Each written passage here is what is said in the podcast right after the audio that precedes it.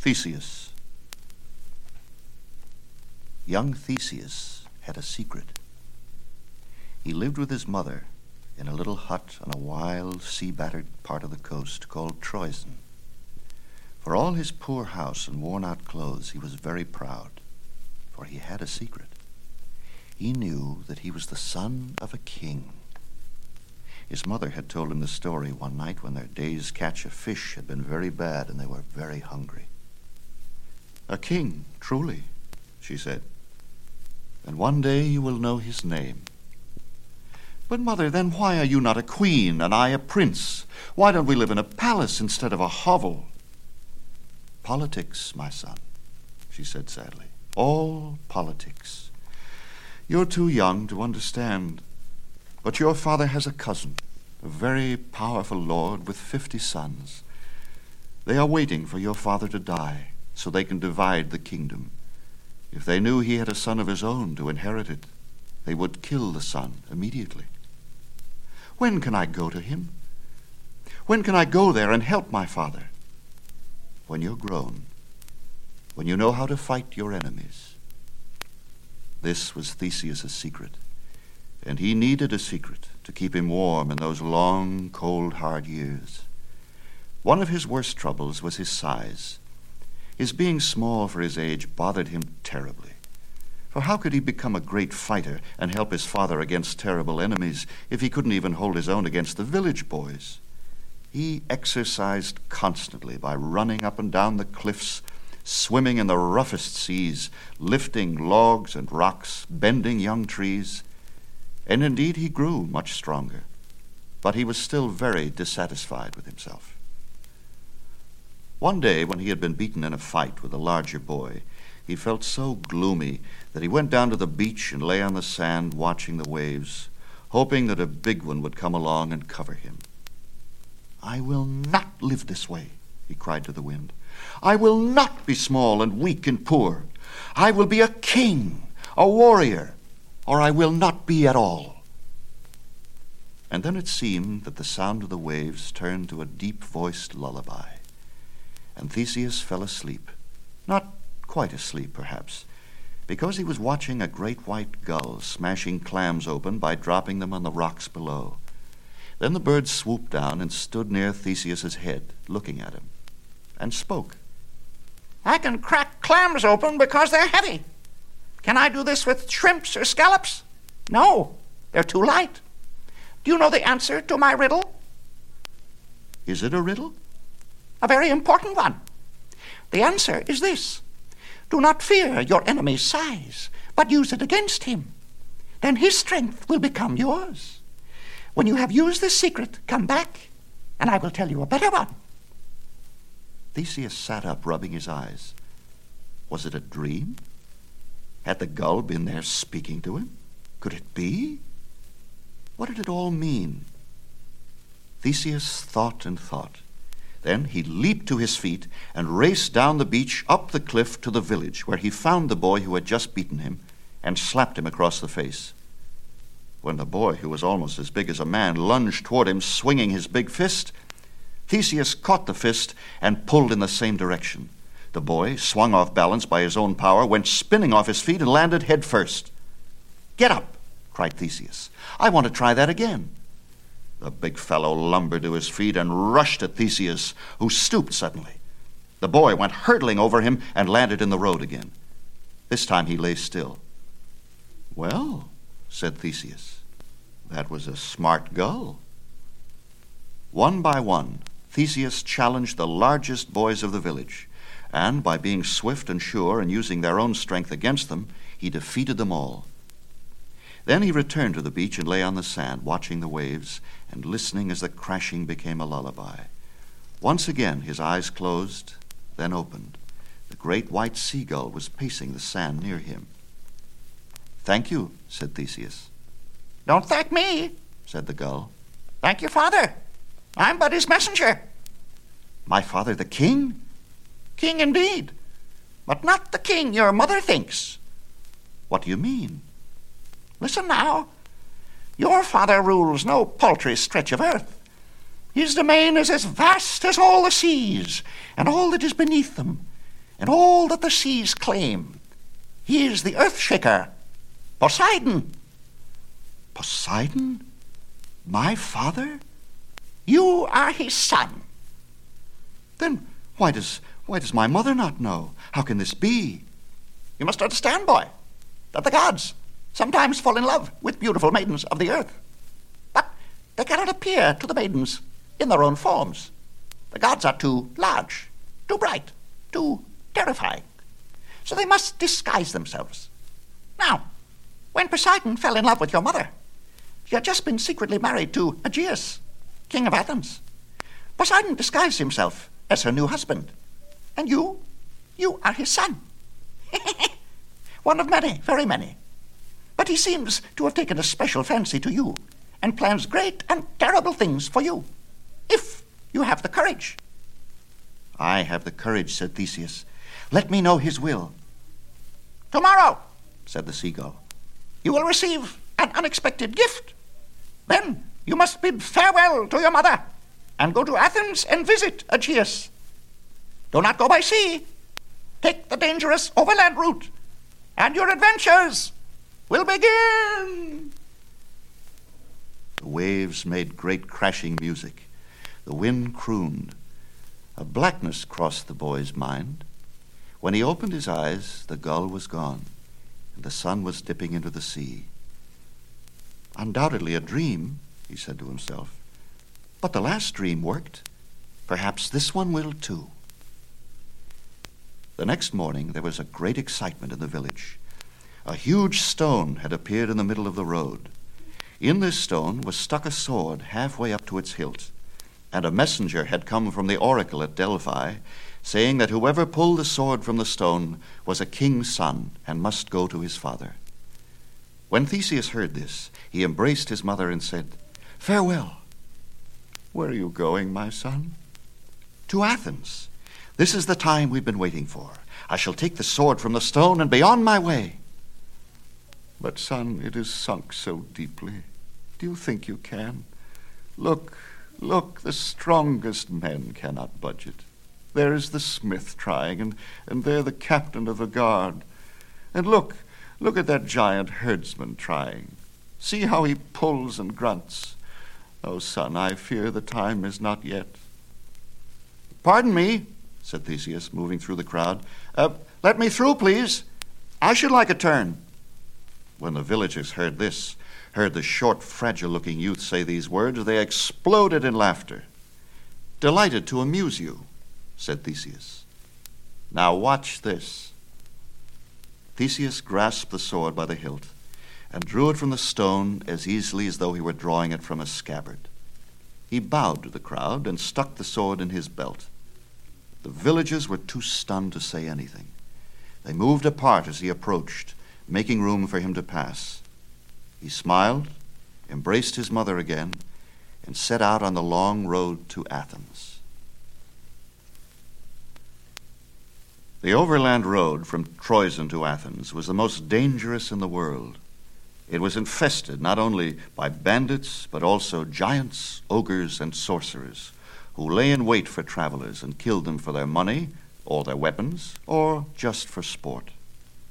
Those who had to make this trip usually went by boat, preferring the risk of shipwreck and pirates to the terrible mountain brigands. If the trip overland had to be made, travelers banded together, went heavily armed, and kept watch as though on a military march. Theseus knew all this, but he did not give it a second thought. He was too happy to be on his way, leaving his poky little village and his ordinary life. He was off to the great world and adventure. He welcomed the dangers that lay in wait. The more, the better, he thought. Where there's danger, there's glory. Why, I shall be disappointed if I am not attacked. He was not to be disappointed. He had not gone far when he met a huge man in a bearskin carrying an enormous brass club. This was Corynetes, the cudgeler, terror of travelers. He reached out a hairy hand, seized Theseus by the throat, and lifted his club, which glittered in the hot sunlight. Pardon me, said Theseus. Uh, what are you planning to do? Bash in your head. Why? That's what I do. A beautiful club you have there, sir, said Theseus. So bright and shiny. You know, it's a positive honor to have my head bashed in with a weapon like this. Uh, pure brass, growled the bandit. Hmm. But is it really brass? It might be gilded wood, you know. A brass club would be too heavy to lift. Not too heavy for me, said the bandit. And it's pure brass. Look! He held out his club, which Theseus accepted, smiling. Swinging it in a mighty arc, he cracked the bandit's head as if it were an egg. Hmm, nice balance to this, said Theseus. I think I'll keep it. He shouldered the club and walked off. The road ran along the edge of the cliff, above the burning blue sea. He turned a bend in the road and saw a man sitting on a rock. The man held a great battle axe in his hand. He was so large that the axe seemed more like a hatchet. Stop, said the man. Good day, said Theseus. Now listen, stranger. Everyone who passes this way washes my feet. That's the toll. Any questions? Uh, one. Suppose I don't. Then I'll simply cut off your head, said the man. Unless you think that little twig you're carrying will stop this axe. I was just asking, said Theseus. I'd be glad to wash your feet, sir. Personal hygiene is very important, especially on the road. What? I said, I'll do it. Theseus knelt at the man's feet and undid his sandals, thinking hard. He knew who this man was. He had heard tales of him. This was Sciron, who was notorious for keeping a pet turtle that was as large for a turtle as Sciron was for a man, and was trained to eat human flesh. This giant turtle swam about at the foot of the cliff, waiting for Sciron to kick his victims over. Theseus glanced swiftly down the cliffside. Sure enough, he saw the great blunt head of the turtle lifted out of the water, waiting. Theseus took Sciron's huge foot in his hand, holding it by the ankle. As he did so, the giant launched a mighty kick. Theseus was ready. When the giant kicked, Theseus pulled, dodging swiftly out of the way as the enormous body hurtled over him, over and down, splashing the water cliff high as it hit. Theseus saw the turtle swim toward the splash. He arose, dusted off his knees, and proceeded on his journey. The road dipped now, running past a grove of pines. Stop! He stopped. There was another huge brute of a man facing him.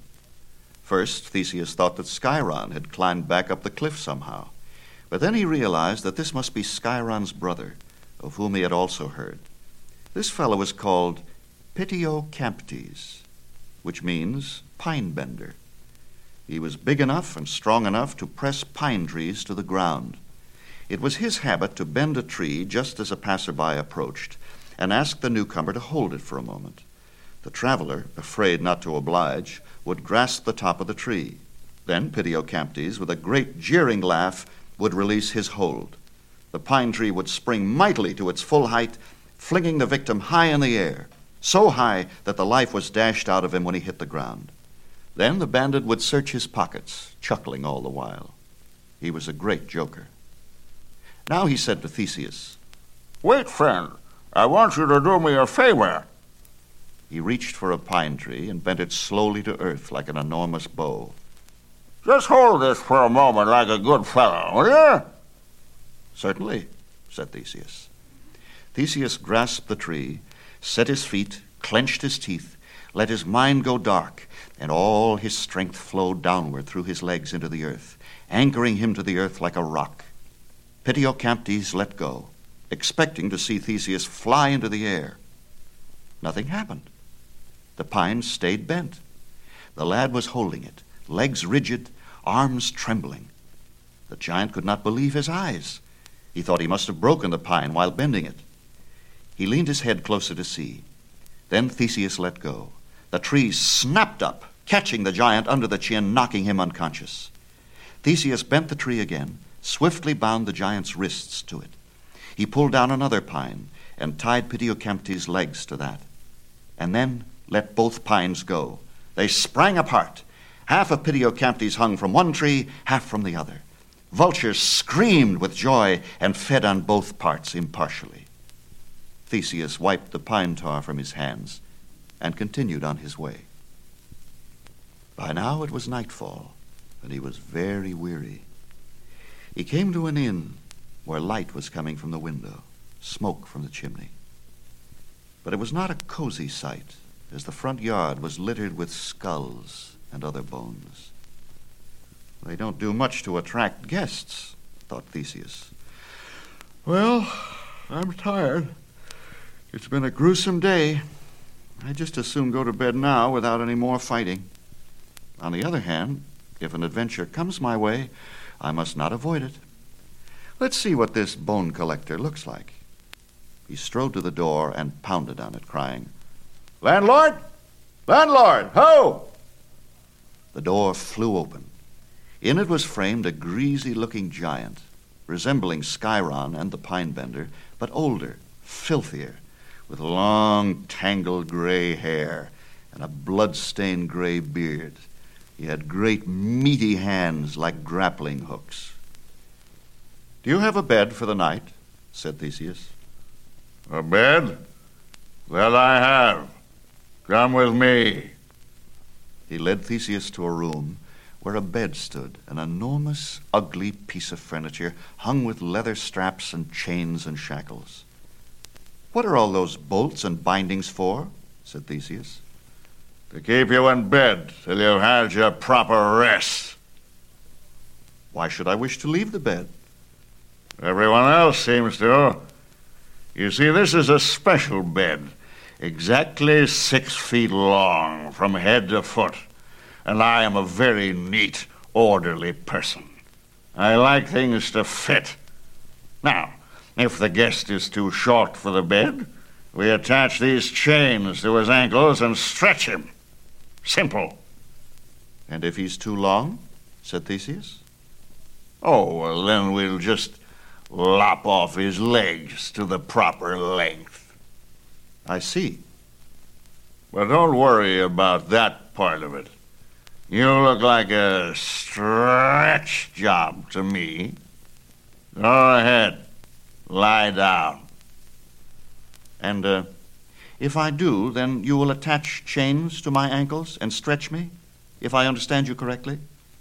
You understand me fine. Lie down. But all this stretching sounds uncomfortable. You came here. Nobody invited you. Now you've got to take the bad with the good. Yes, of course, said Theseus. I suppose um, if I decided not to take advantage of your hospitality, I suppose you'd make me lie down, wouldn't you? Oh, sure. No problem. How? Show me. The innkeeper, whose name was Procrustes, reached out a great hand put it on Theseus's chest, and pushed him toward the bed. Theseus took his wrist, and as the big man pushed, he pulled in the swift shoulder turning downward snap he had taught himself. Procrustes flew over his shoulder and landed on the bed. Theseus bolted him fast, took up an axe, and chopped off his legs as they dangled over the footboards. Then, because he did not wish the fellow to suffer, chopped off his head, too. As you have done by travelers, so are you done by said Theseus. You have made your bed, old man. Now lie on it.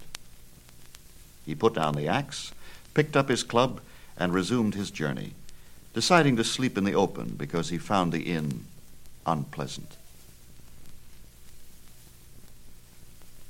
Athens was not yet a great city in those days, but it was far more splendid than any Theseus had seen. He found it quite beautiful, with arbors and terraces and marble temples. After the adventures of the road, however, he found it strangely dull. He suffered, too, from humiliation, for although he was the king's son, his father was in a very weak position, so he could not be a real prince. It was his father's powerful cousin, the tall, black browed Pallas, with his fifty fierce sons, who actually ran things. Their estate was much larger and finer than the castle, their private army stronger than the royal guard, and Theseus could not bear it. Why was I given the sign? he stormed. Why did I pull the sword from the stone and come here to Athens? To skulk in a castle like a runaway slave? What difference does it make, Father, how many there are? After we fight them, there will be many less. Let's fight right now. No, said Aegeus. We cannot. Not yet. It would not be a battle, it would be suicide. They must not know you are here. I'm sorry now. I had you come all the way to Athens. It's too dangerous. I should have kept you in some little village somewhere outside of town, where we could have seen each other every day, but where you would not be in such danger. Well, if I am no use here, let me go to Crete, cried Theseus. If I can't fight our enemies at home, let me try my hand abroad. Crete? Oh, my dear boy, no, no, no, no. And the old man fell to lamenting, for it was in these days that Athens, defeated in a war with Crete, was forced by King Minos to pay a terrible tribute. He demanded that each year the Athenians send him seven of their most beautiful maidens, seven of their strongest young men. These were taken to the labyrinth and offered to the monster who lived there, the dread Minotaur, half man and half bull, son of Pasiphae and the bull she had fallen in love with. Year after year they were taken from their parents, these seven maidens and seven youths, and were never heard of again. Now the day of tribute was approaching again. Theseus offered to go himself as one of the seven young men and take his chances with the monster. He kept hammering at his father, kept producing so many arguments, was so electric with impatience and rage, that finally his father consented. And the name Theseus was entered among those who were to be selected for tribute. The night before he left, he embraced Aegeus and said, Be of good heart, dear sire. I traveled a road that was supposed to be fatal before and came out alive. I met quite a few unpleasant characters on my journey and had a few anxious moments, but I learned from them that the best weapon you can give an enemy is your own fear. So, who can tell? I may emerge victorious from the labyrinth and lead my companions home safely. Then I will be known to the people of Athens and will be able to rouse them against your tyrant cousins and make you a real king. May the gods protect you, son, said Aegeus. I shall sacrifice to Zeus and to Ares and to our own Athena every day and pray for your safety. Don't forget Poseidon, said Theseus. Oh, yes, Poseidon too, said Aegeus. Now do this for me, son. Each day I shall climb the hill of the temple, and from there watch over the sea watching for your ship to return. It will depart wearing black sails, as all the sad ships of tribute do.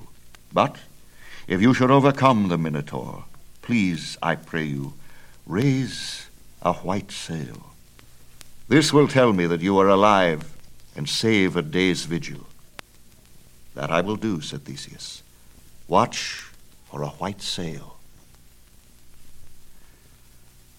All Athens was at the pier to see the black sailed ship depart. The parents of the victims were weeping and tearing their clothing. The maidens and the young men, chosen for their beauty and courage, stood on the deck trying to look proud. But the sound of lamentation reached them, and they wept to see their parents weep. Then Theseus felt the cords of his neck tighten up with rage. He stamped his foot on the deck and shouted, Up anchor and away! as though he were the captain of the vessel. The startled crew obeyed, and the ship moved out of the harbor. Theseus immediately called the others to him. Listen to me, he said. You are not to look upon yourselves as victims, or victims you surely will be. The time of tribute has ended. You are to regard this voyage not as a submission, but as a military expedition. Everything will change, but first you must change your own way of looking at things. Place your faith in my hands. Place yourselves under my command. Will you?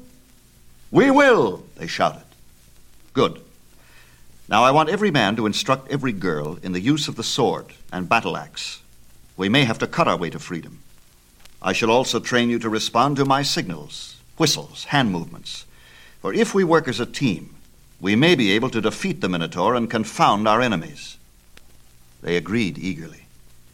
They were too young to live without hope, and Theseus's words filled them with courage. Every day he drilled them, man and maiden alike, as though they were a company of soldiers. He taught them to wrestle in the way he had invented.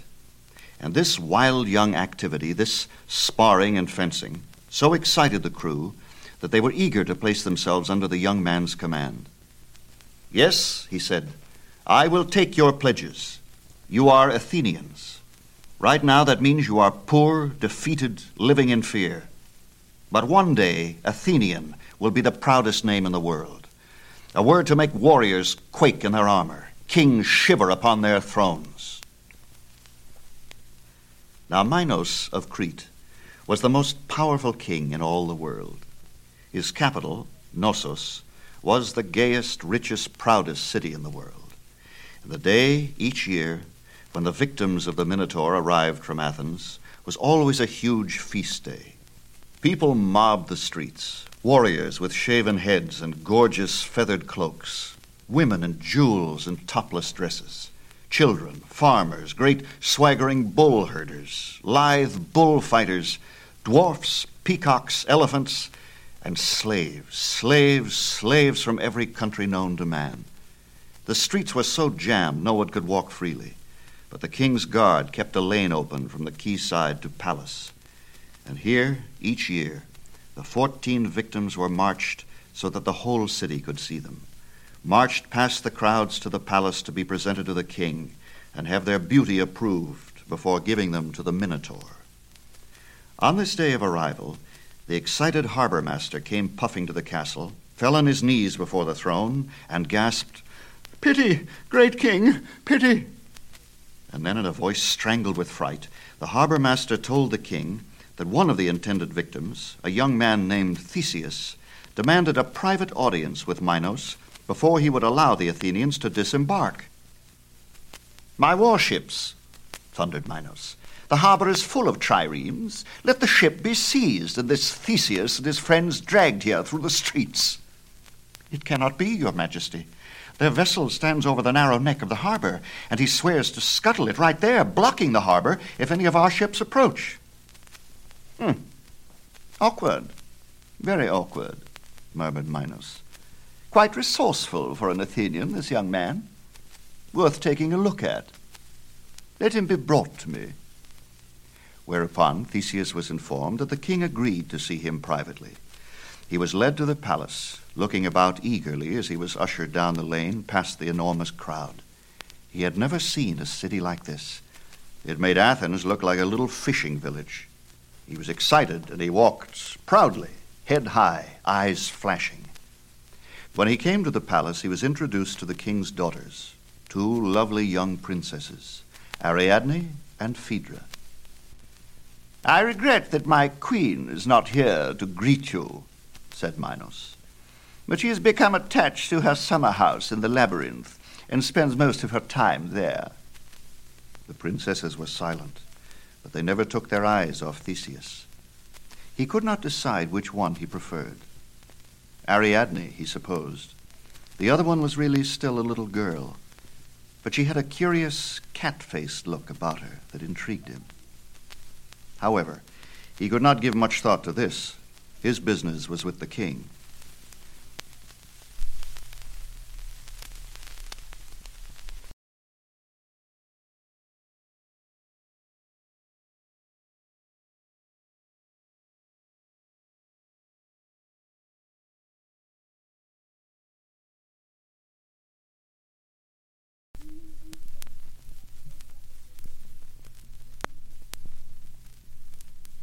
Finally, Minos signaled the girls to leave the room and motioned Theseus toward his throne.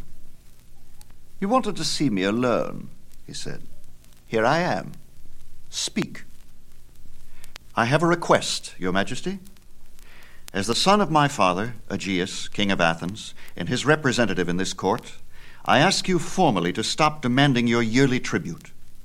Oh, heavens, said Minos. I thought you'd have something original to say.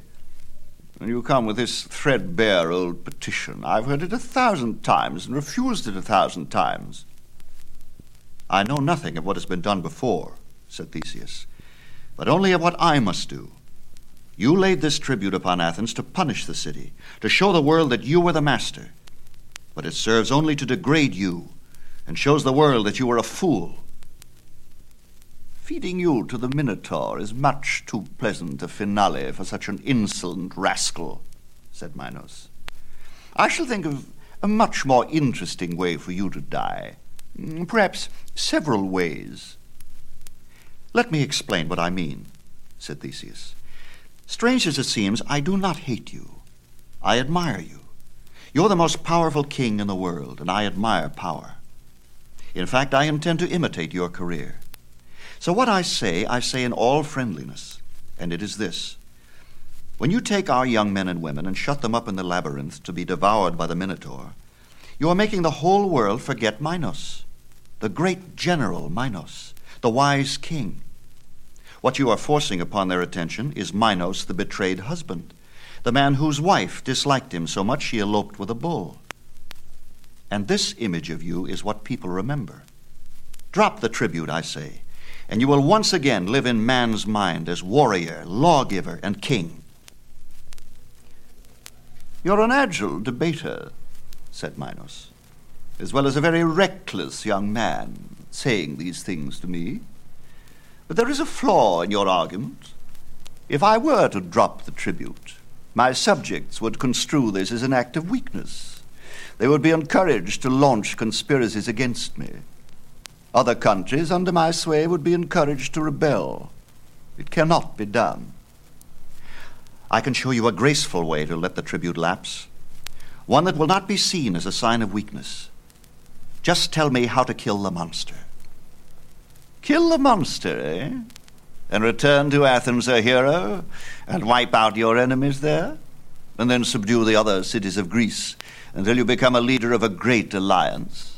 And then come visit me again with a huge fleet and an enormous army, and topple old Minos from his throne? Do I describe your ambitions correctly? The future does not concern me, said Theseus. I take one thing at a time, and the thing that interests me now is killing the Minotaur. Oh, forget the Minotaur, said Minos. How do you know there is one?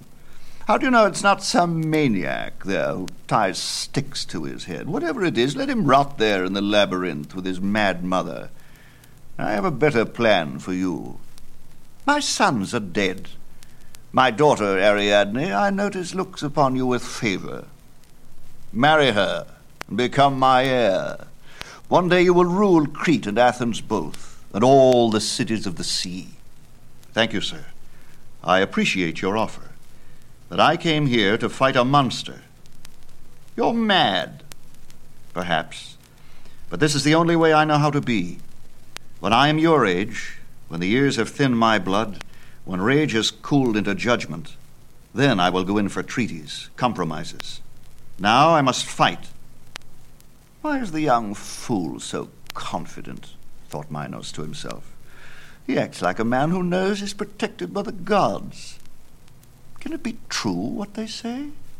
Is he really the son of Poseidon? Do I have that kind of enemy on my hands? If so, I will make doubly sure to get rid of him. Then he said aloud, You are wrong to refuse my offer. I suppose you're made so wildly rash by some old wives' gossip in your little village that you are the son of this god or that. Those mountain villages of yours, they're ridiculous. Every time a child does something out of the way, all the crones and hags get together and whisper, He's the son of a god, really, the son of a god. Is that the way of it? Hmm? Tell the truth now. My truth, said Theseus, is that I am the son of Poseidon. Poseidon, eh? no less. Poseidon. Well, how would you like to prove it? Why should I care to prove it? I know. That's enough for me. The whole world has heard that you are the son of Zeus, who courted your mother Europa in the guise of a white bull. Everyone has heard this tale. Few disbelieve it, but can you prove it? Come with me, said Minos. He led him out of the palace, beyond the wall, to a cliff overlooking the sea. He stood tall, raised his arms, and said, Father Zeus, make me a sign. Lightning flashed so furiously that the night became brighter than day, and the sky spoke in thunder. Then Minos dropped his arms. The light stopped pulsing in the sky, and the thunder was still. Well, said Minos, have I proved my parentage? It's an impressive display. I suppose it proves something. Then show me that you are the son of Poseidon. Minos took the crown from his head and threw it over the cliff into the sea. They heard the tiny splash far below. If you are his son, the sea holds no terror for you. Get me my crown, said Minos. Without a moment's hesitation, Theseus stepped to the edge of the cliff and leaped off. As he fell, he murmured, Father, help me now. Down he plunged, struck the black water, and went under, shearing his way through until he felt his lungs bursting. But he did not kick toward the surface. He let out the air in his chest in a long, tortured gasp, and then breathed in. No strangling rush of water, but a great lungful of sweet, cool air. And he felt himself breathing as naturally as a fish. He swam down, down. And as he swam, his eyes became accustomed to the color of the night sea. He moved in a deep green light, and the first thing he saw was the crown gleaming on the bottom. He swam down and picked it up. Theseus stood on the ocean bottom, holding the crown in his hands, and said, All thanks, Father Poseidon. He waited there for the god to answer him, but all he saw were dark, gliding shapes, creatures of the sea passing like shadows. He swam slowly toward the surface, climbed the cliff, and walked to where Minos was waiting. Your crown, sir. Thank you. Are you convinced now that Poseidon is my father? I am convinced that the water is more shallow here than I thought. Convinced that you are very lucky. Luck? Is that not another word for divine favor? Hmm, perhaps. At any rate, I'm also convinced that you are a dangerous young man. So dangerous that I'm forced to strip you of certain advantages allowed those who face the Minotaur. You will carry neither sword nor axe, but only your bare hands, and your luck, of course. I think we will not meet again, so farewell. He whistled sharply. His royal guard appeared, surrounded Theseus, and marched him off to a stone tower at the edge of the labyrinth. There they locked him up for the night. An hour before dawn, Ariadne appeared in his cell and said, I love you, Theseus. I will save you from death if you promise to take me back to Athens with you. And how do you propose to save me, lovely princess? Do you know what the labyrinth is? It is a hedge of a thousand lanes, all leading in, but only one leading out. And this one is so concealed, has so many twists and turns and secret windings, that no one can possibly find his way out. Only I can travel the labyrinth freely. I will lead you in and hide you. I will also lead you around the central chamber where the Minotaur is, and lead you out again. You will not even see the monster. Since no one has ever found his way out of the maze, Minos will assume that you have killed the Minotaur, and you will have a chance to get to your ship and escape before the trick is discovered. But you must take me with you. It cannot be, said Theseus. Don't you believe me? It's all true. Look. She took from her tunic a ball of yellow silk thread and dropped it on the floor. The ball swiftly rolled across the room, unwinding itself as it went. It rolled around the bench, wrapped itself around one of Theseus's ankles, rolled up the wall, across the ceiling, and down again. Then Ariadne tugged sharply on her end of the thread, and the ball reversed itself, rolling back the way it had come, reeling in its thread as it rolled. Back to Ariadne it rolled and leaped into her hand. This was made for me by old Daedalus, said Ariadne. It was he who built the labyrinth, you know, and my father shut him up in it too. I used to go visit him there. He made me this magic ball of thread so that I would always be able to find my way to him and find my way back. He was very fond of me. I'm getting very fond of you, too, said Theseus. Do you agree? cried Ariadne. Will you let me guide you in the labyrinth and teach you how to avoid the monster and fool my father?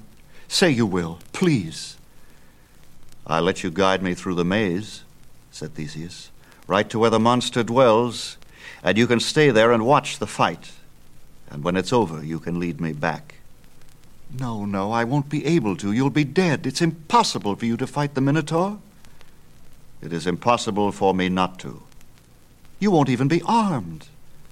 I've always traveled light, sweet princess, and taken my weapons from the enemy.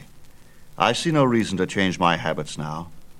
Are you the kind of a girl who seeks to change a man's habits? If you are, I don't think I will take you back to Athens. Oh, please, please do not deny me your love, she said. I will do as you say. The next morning, when the royal guard led Theseus out of the tower and forced him into the outer lane of the labyrinth, Ariadne was around the first bend waiting. She tied one end of the thread to a branch of the hedge, then dropped the ball to the ground. It rolled slowly, unwinding. They followed, hand in hand. It was pleasant walking in the labyrinth. The hedge grew tall above their heads and was heavy with little white, sweet smelling flowers. The lane turned and twisted and turned again, but the ball of thread ran ahead, and they followed it. Theseus heard a howling. Sounds like the wind, he said. No, it is not the wind. It is my mad mother howling. They walked further. They heard a rumbling, crashing sound. What's that? That is my brother. He's hungry. They continued to follow the ball of thread. Now the hedges grew so tall the branches met above their heads, and it was dark. Ariadne looked up to him, sadly. He bent his head and brushed her lips in a kiss. Please don't go to him, she said. Let me lead you out now. He will kill you. He has the strength of a bull and the cunning of a man. Who knows, said Theseus. Perhaps he has the weakness of a man and the stupidity of a bull. He put his hand over her mouth. Anyway, let me think so. Because I must fight him, you see. And I'd rather not frighten myself beforehand. The horrid roaring grew louder and louder. The ball of thread ran ahead, ran out of the lane into an open space. And here, in a kind of meadow, surrounded by the tall hedges of the labyrinth, stood the Minotaur. Theseus could not believe his eyes. The thing was more fearsome than in his worst dreams. What he had expected was a bull's head on a man's body. What he saw was something about ten feet tall, shaped like a man, like an incredibly huge and brutally muscular man, but covered with short, dense brown fur.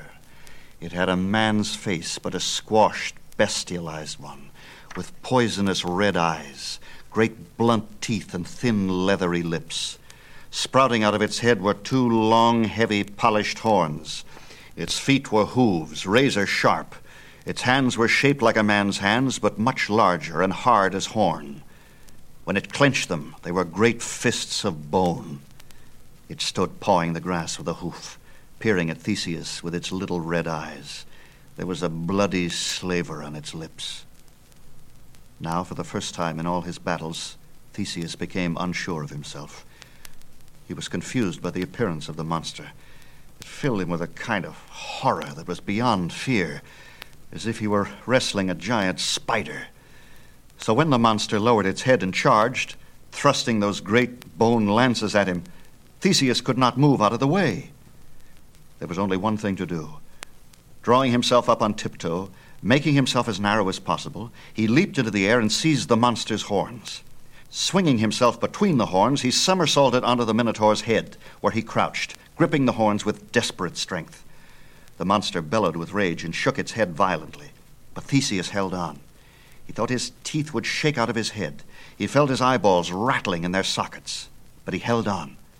Now, if it can be done without one's being gored, Somersaulting between the horns is an excellent tactic when fighting a real bull.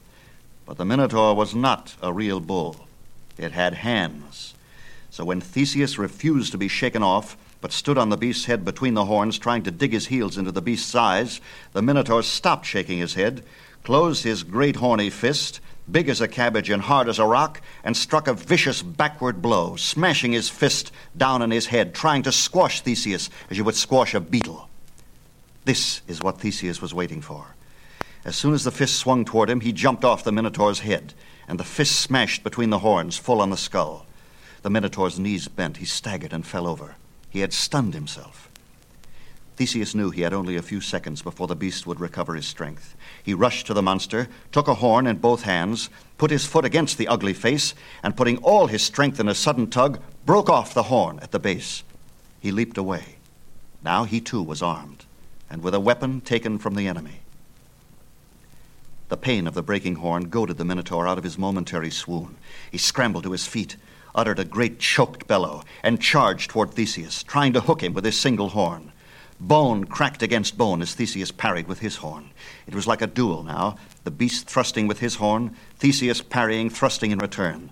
Since the Minotaur was much stronger, it forced Theseus back, back, until it had Theseus pinned against the hedge. As soon as he felt the first touch of the hedge, Theseus disengaged, ducked past the Minotaur, and raced to the center of the meadow, where he stood, poised, arm drawn back. For the long pointed horn made as good a javelin as it did a sword and so could be used at a safer distance. The Minotaur whirled and charged again. Theseus waited until he was ten paces away, and then whipped his arm forward, hurling the javelin with all his strength. It entered the bull's neck and came out on the other side. But so powerful was the Minotaur's rush, so stubborn his bestial strength, that he trampled on with the sharp horn through his neck and ran right over Theseus, knocking him violently to the ground. Then it whirled to try to stab Theseus with its horn, but the blood was spouting fast now, and the monster staggered and fell on the ground beside Theseus. Ariadne ran to the fallen youth. She turned him over, raised him in her arms. He was breathing. She kissed him. He opened his eyes, looked around, and saw the dead Minotaur. Then he looked back at her and smiled. He climbed to his feet, leaning heavily on Ariadne. Tell your thread to wind itself up again, Princess. We're off for Athens. When Theseus came out of the labyrinth, there was an enormous crowd of Cretans gathered. They had heard the sound of fighting, and, as the custom was, had gathered to learn of the death of the hostages. When they saw the young man covered with dirt and blood, carrying a broken horn, with Ariadne clinging to his arm, they raised a great shout. Minos was there, standing with his arms folded. Phaedra was at his side. Theseus bowed to him and said, Your Majesty, I, I have the honor to report that I, I have rid your kingdom of a foul monster. Prince Theseus, said Minos, according to the terms of the agreement, I must release you and your fellow hostages. Your daughter help me, King. I have promised to take her with me. Have you any objection? I fancy it's too late for objections. The women of our family haven't had much luck in these matters. Try not to be too beastly to her. Father, said Phaedra, she will be lonesome there in far off Athens. May I not go with her and keep her company? You too, said Minos. He turned to Theseus. Truly, young man, whether or not Poseidon has been working for you, Aphrodite surely has. I will take good care of your daughters, king, said Theseus. Farewell. And so, attended by the royal guard, Theseus, his thirteen happy companions, and the two Cretan princesses walked through the mobbed streets from the palace to the harbor. There they boarded the ship. It was a joyous ship that sailed northward from Crete to Athens. There was feasting and dancing night and day, and every young man aboard felt himself a hero too, and every maiden a princess. And Theseus was lord of them all, drunk with strength and joy. He was so happy he forgot his promise to his father, forgot to tell the crew to take down the black sail and raise a white one. King Aegeus keeping a lonely watch on the hill of the temple, saw first a tiny speck on the horizon. He watched it for a long time and saw it grow big and then bigger. He could not tell whether the sail was white or black. But as it came nearer, his heart grew heavy. The sails seemed to be dark. The ship came nearer, and he saw that it wore a black sail. He knew that his son was dead. I've killed him, he cried. In my weakness, I sent him off to be killed. I am unfit to be king, unfit to live. I must go to Tartarus immediately and beg his pardon there. And the old king leaped from the hill, dived through the steep air into the sea far below, and was drowned. He gave that lovely blue fatal stretch of water its name for all time the Aegean Sea. Theseus, upon his return to Athens, was hailed as king. The people worshipped him. He swiftly raised an army, wiped out his powerful cousins, and then led the Athenians forth into many battles, binding all the cities of Greece together in an alliance.